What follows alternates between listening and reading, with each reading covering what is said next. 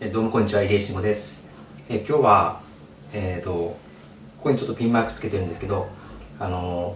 結構僕の声がちっちゃかったり、こう、どもってたりするんで聞き、聞きづらいところがあったんで、あの、こういうピンマイクを買ってみたんですけど、これ結構、これなんかバッファローのピンマイクなんですけど、なんか600円とかそのぐらいで買えて、すごい音質がいいというか、あの普通に、なんですか、声を張らなくても喋れるので、いいんじゃないかなと思って、ちょっと買ってみました。で今日はちょっとそんな感じでえーと話そうと思ってるのが、えーああの初めてこれ見てもらってる方は、えーっとこのチャンネルとかではあの僕は今個人開発で、えーっとサービスを作ったりするということを、まあ、ライフワークというかそれで生きていこうという思ってるんですけどもそれ、えーなのでその個人開発に関する、えーとまあ、僕が今までやってきたこととかそういうものを踏まえてなんか役に立つようなことを話してますんでよかったらチャンネル登録お願いします。であの今日話そうと思ってるのがあのウェブサービスとかアプリとかで最初にビジョンとかミッションとかそういうものを作った方がいいのかどうかっていうそういう問題ですね。であの割とその大きなサービスとかだともう必ずビジョンとかミッションとか言ってえー、となんですか世界一の世界で使えるなんとかを作るとかですね。あのこういうこういうふうに世界を変えるとか、まあ、いろんな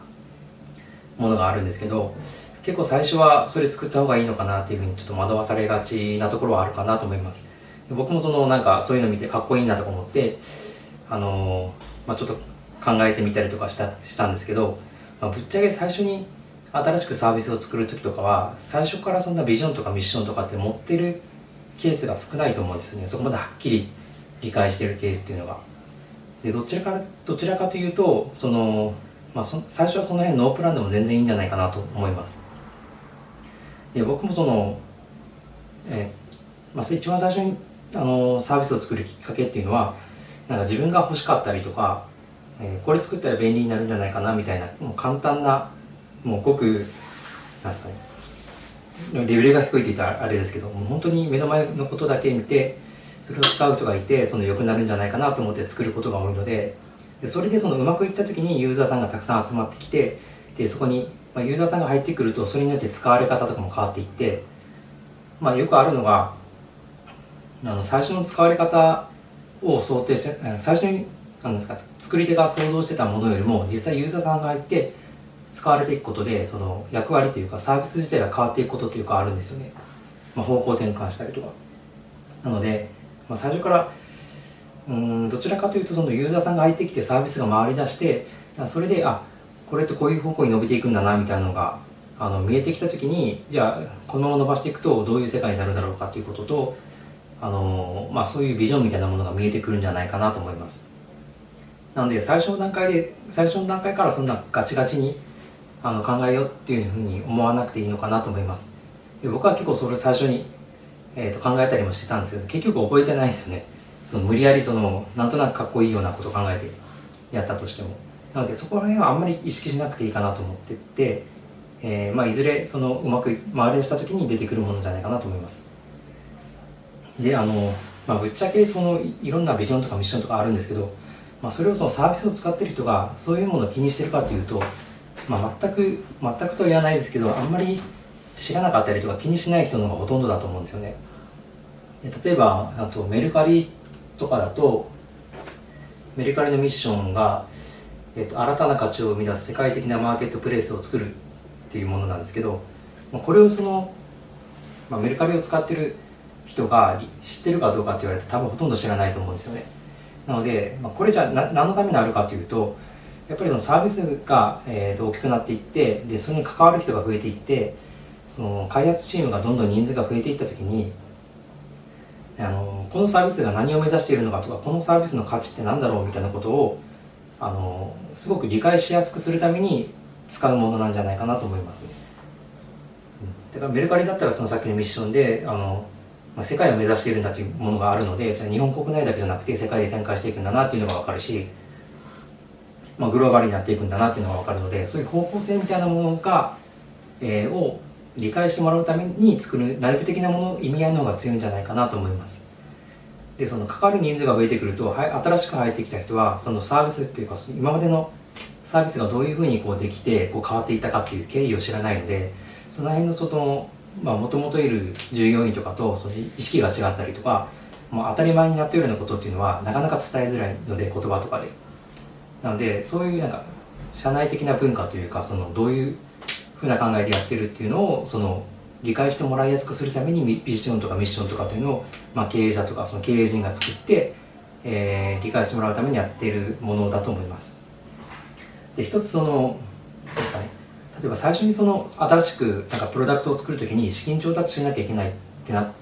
なるとやっぱどうしてもその中にその経営計画書というかですね成立するものの中にやっぱりビジョンとかミッションとか、まあ、将来的に何百万人何千万人が使うようなものを作りますみたいなことで、まあ、入れなきゃ形にならないというかとりあえず入れないとなんとなくなんですかね提案しにくいというかそういうのはちょっと仕方ないかなと思うんですけど、まあ、ぶっちゃけあんまり最初からそういうの書いても計画通りに行くことってほとんどないし内容も変わるしうんまあそそこにあんまり時間かけなくてもいいのかなと思います。でだからねまあえーとまあ、つとりあえず作ってみてそれでユーザーさんがついてで動き出していってうまくいったら、まあ、その中であのあもっともうちょっとこうしていきたいなとかどこを目指していくんだなというのがだんだん自分で見えてきてでそれを明文化したものをビジョンとかミッションに書き出してでそれはなんかその使ってるユーザーさん向けの対外的なものではなくてもう内部的にあのなんですかね同じ認識で進めていこうっていうふうに理解してもらうために作っていくものなんじゃないかなということを、えー、最近、えー、気づきましたですねなんでまあ個人開発のうちはぶっちゃけいらないかなと思います最初に。ですねまあ、結局その、まあ、作ってみてそれがあのユーザーユーザーさんにとって便利で使われるんだったらそれはそれでいいことで、まあ、別になんか大きな目標とか立てなくてもいいと思うしなんか世界を変えるみたいなことをやらなくてもいいと思うのでですね、まあ、特に個人開発とかだったら、まああまあ、例えば一人一人で開発して、まあ、それでなんですか、ね、逆にこう人を入れな人を増やさなくてもう一人で作っていくっていう方法もありだと思うんですよね。まあ、それこそサービス自体がその有料課金みたいな形にしてあの月に何十万ぐらいかさ、まあ、安定して稼げるっていう状態になれば、まあ、別にそこでそれ以上規模を大きくしなくてもいいっていうパターンもあると思うしもう本当にニッチ向けのサービスっていうのも作れると思うしですね、まあ、ニッチ向けのサービスっていうのはその大きいところが絶対参入してこないところなので、まあ、競合が出にくいっていうのもあるしまあ、ニッチなところを攻めるっていうことはそのニッチなところに自分が詳しいっていうパターンが多いので、まあ、自分も使うしですね。そういうちょっと濃いコミュニティにもできるし、えー、なんかスナックみたいな感じですけどそんな形でやるっていうのも全然ありだと思うのでっていう感じですね。だから僕も最初そのビジョンとかミッションって何のために作るんだろうみたいなことを思ってたんですけど、まあ、最近そんなそういう意味合いが多いのかなと思ったという気づきです。ですね。なのでまあちょっとまとめると、まあ、最初からビジョンやミッションとかちょっとあまり気にせずに、えーまあ、作りたいサービスがあったらとりあえず作ってみる。出してみるっていうところで、まあ、後々、えー、そういうものが出てきた時に、まあ、作ればいいんじゃないかなと、えー、思ってます。ということです